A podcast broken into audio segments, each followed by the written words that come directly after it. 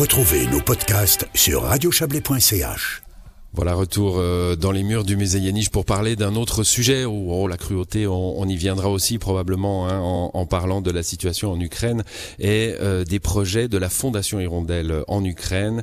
Il y a eu, vous le savez, on s'en est fait l'écho très souvent sur cette antenne, une vague de solidarité assez considérable un peu partout dans le monde, mais en Suisse en particulier, avec euh, la, la, chaîne du bonheur et justement la Fondation Hirondelle, organisation non gouvernementale de journalistes suisses actives dans le monde, dans les zones de conflit, va travailler avec la la chaîne du bonheur pour euh, mener des projets en Ukraine. Bonsoir Nicolas Boisset. Bonsoir. Vous êtes délégué à la communication aux relations extérieures de la, de la Fondation Hirondelle, euh, ONG euh, partout, bah, voilà, partout dans le monde, on va pas exagérer, mais enfin bien présente dans les zones de conflit. Hein, c'est ça la spécialisation euh un peu terrible de cette de cette fondation née après le, le, conflit du Rwanda, le génocide rwandais, avec l'Ukraine. Maintenant, on va on va en parler, mais mais avant ça, quelle est la, la la situation aujourd'hui de la fondation Vous êtes présent surtout en Afrique comme euh, un peu de tradition ou? Alors la fondation Hirondelle, le but c'est de fournir de l'information dans des zones de crise à des populations qui n'ont pas accès à une information fiable, indépendante, factuelle. Ouais, il y a cette fameuse phrase euh, en temps de guerre, la première victime c'est la vérité. Hein. Exactement. Euh, et euh, on le sait plus que jamais aujourd'hui. Et au-delà du temps de guerre, en temps de crise, et au-delà du temps de crise, on le voit aussi avec la désinformation qui déferle, y compris dans des sociétés qui ne sont pas forcément en guerre ou qui sont pas forcément en des crise. Des phases de reconstruction de paix aussi. Dans des phases de, de, sortie de crise, on est confronté à de la désinformation. On a besoin d'avoir accès à une information fiable. On a besoin aussi d'avoir accès à des médias professionnels indépendants qui permettent aux gens de dialoguer, d'avoir des espaces où ils se retrouvent, où ils peuvent essayer de trouver des solutions aux problèmes auxquels ils sont confrontés. Et ça, ça passe par des soutiens financiers, évidemment, à, à des médias qui peuvent souvent pas travailler pendant les périodes de conflit euh, ou qui ont euh, une culture euh, du, du, du, journalisme hein, dans leur pays qui est qui est bah, qui est pas du tout indépendante, qui est souvent liée au pouvoir ou en danger face au pouvoir. Donc il y a le soutien financier, il y a aussi la formation qui, qui est importante. Il y a de la formation, il y a de l'accompagnement éditorial, managérial, euh, technique, euh, logistique, euh, de la formation, vous l'avez dit, de la coproduction, des synergies. On essaye aussi de mettre en synergie des médias locaux, de les mettre en réseau, de les faire coproduire des contenus dans les langues locales qui soient accessibles aux gens, qui soient au plus proche des besoins des gens. Et c'est aussi ce qu'on va essayer de développer aujourd'hui en Ukraine. Alors justement, le, le moment de l'Ukraine, sidération comme nous tous, et puis des contacts déjà existants avec des médias locaux euh, et, la possibilité de se dire bon ben voilà, on sait ce qu'est un moment de conflit. C'est des gens sur les routes, c'est des gens qui sont plus informés, c'est des gens qui ne peuvent plus se fier à l'information, euh, et donc il y a moyen pour que vous agissiez. C'est ça. On était allé en Ukraine il y a déjà quelques années, après la révolution de Maïdan euh, en 2014, pour voir les besoins sur place des médias, notamment des médias locaux dans les régions. On avait essayé de monter un projet. On n'avait pas réussi à obtenir forcément tous les financements pour développer le, projet assez ambitieux qu'on avait imaginé à l'époque, mais on avait développé un projet, euh, un site web d'information sur les problématiques régionales avec déjà des journalistes ukrainiens. Et puis là, on a remobilisé certains contacts qu'on avait gardés. On a aussi euh, on est aussi rentré en contact avec des réseaux de médias indépendants ukrainiens qui se sont mobilisés tout de suite euh, au début du conflit pour demander des soutiens pour soutenir les médias ukrainiens, des réseaux de médias ukrainiens à l'échelle locale et nationale, des médias indépendants qui ont besoin de soutien. C'est du soutien financier, ils peuvent, du soutien ils peuvent fonctionner maintenant encore.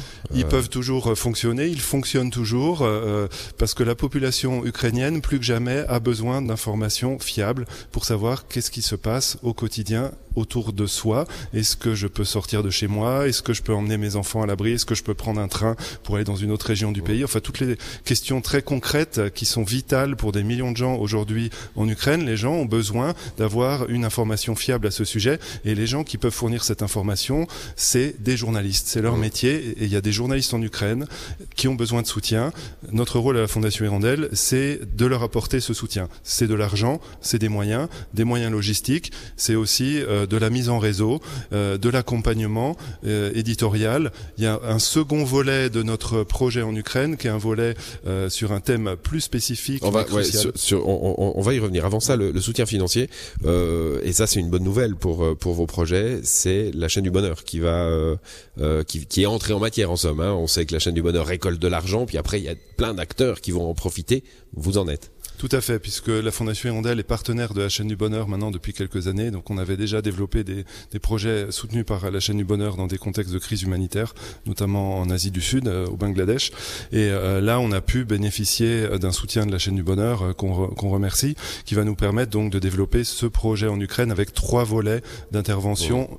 en appui à une information. Donc, euh, le premier volet, on en a parlé, c'est le soutien financier. Le deuxième, euh, c'est la justice, hein, parce que c'est très important de pouvoir dès que les événements ont lieu, documenter en somme, ce qui permettra ensuite à la justice de exactement de faire son œuvre. Voilà, exactement. Documenter les crimes, les crimes euh, contre les droits humains euh, qui ont lieu en Ukraine, les crimes de guerre qui ont lieu, et pour ça, on va soutenir des journalistes ukrainiens, on va les accompagner avec de l'accompagnement éditorial euh, qui sera donné par une rédaction qui est la rédaction de Justice Info, notre site web justiceinfo.net qu'on a créé depuis plusieurs années, qui est un des rares sites d'information dédiés aux questions de justice internationale.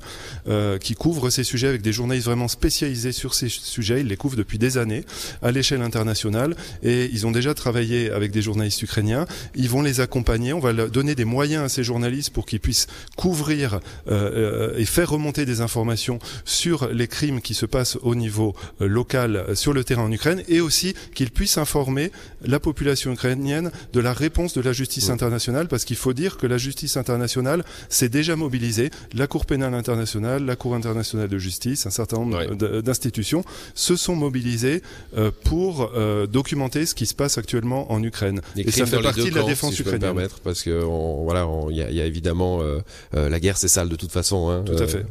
Tout à fait. Donc il s'agit de documenter ce qui se passe sur le territoire ukrainien, d'où que cela vienne, de faire un travail journalistique indépendant, euh, comme on le fait à la Fondation Hirondelle, et de travailler avec sur place des journalistes indépendants, ukrainiens, des médias sur le terrain qui font ce travail-là, et aussi en dehors d'Ukraine, euh, où se trouvent ces institutions de la justice internationale, comme par exemple à La Haye, où nous avons des correspondants, nous avons une rédaction, encore une fois, de spécialistes sur ces questions, qui vont pouvoir expliquer les mécanismes de la justice internationale, les expliquer en langue russe, en langue ukrainienne, pour que des médias ukrainiens sur le terrain puissent diffuser ces mmh. informations, pour qu'aussi la population voit ce qui se passe à ce niveau. Que la justice a déjà commencé à, travailler sur ces questions-là. C'est fascinant.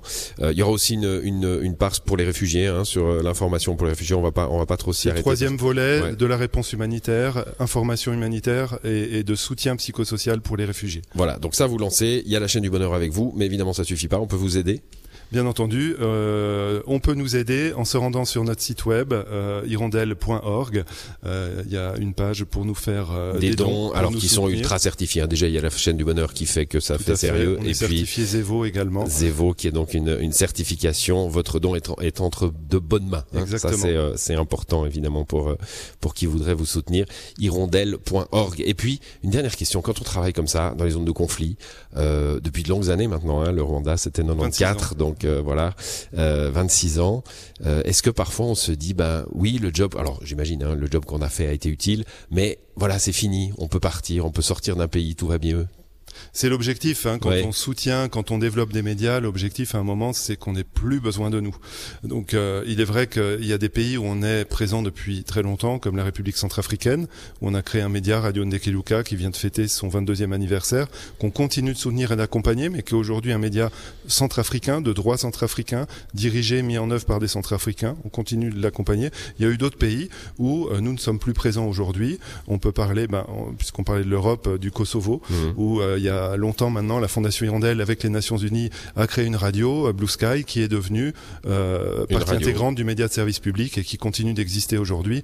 Et euh, nous ne les soutenons plus, mais on est très content, euh, content qu'ils continuent de fonctionner. Donc ça, ça c'est l'objectif. C'est pas toujours possible, mais autant que possible, l'objectif, c'est bien entendu que ces médias continuent de, de, voler de leurs propres ailes le moment venu. Merci à vous, Nicolas Boisset. Je rappelle hirondelle.org pour bah, déjà pour voir tout ce que fait cette cette magnifique fondation basée à Lausanne. Chez nous. C'est une fondation suisse qui travaille un peu partout dans le monde. Hirondelle.org et puis le, le soutien, euh, le cas échéant. Voilà, c'est la fin de cette émission.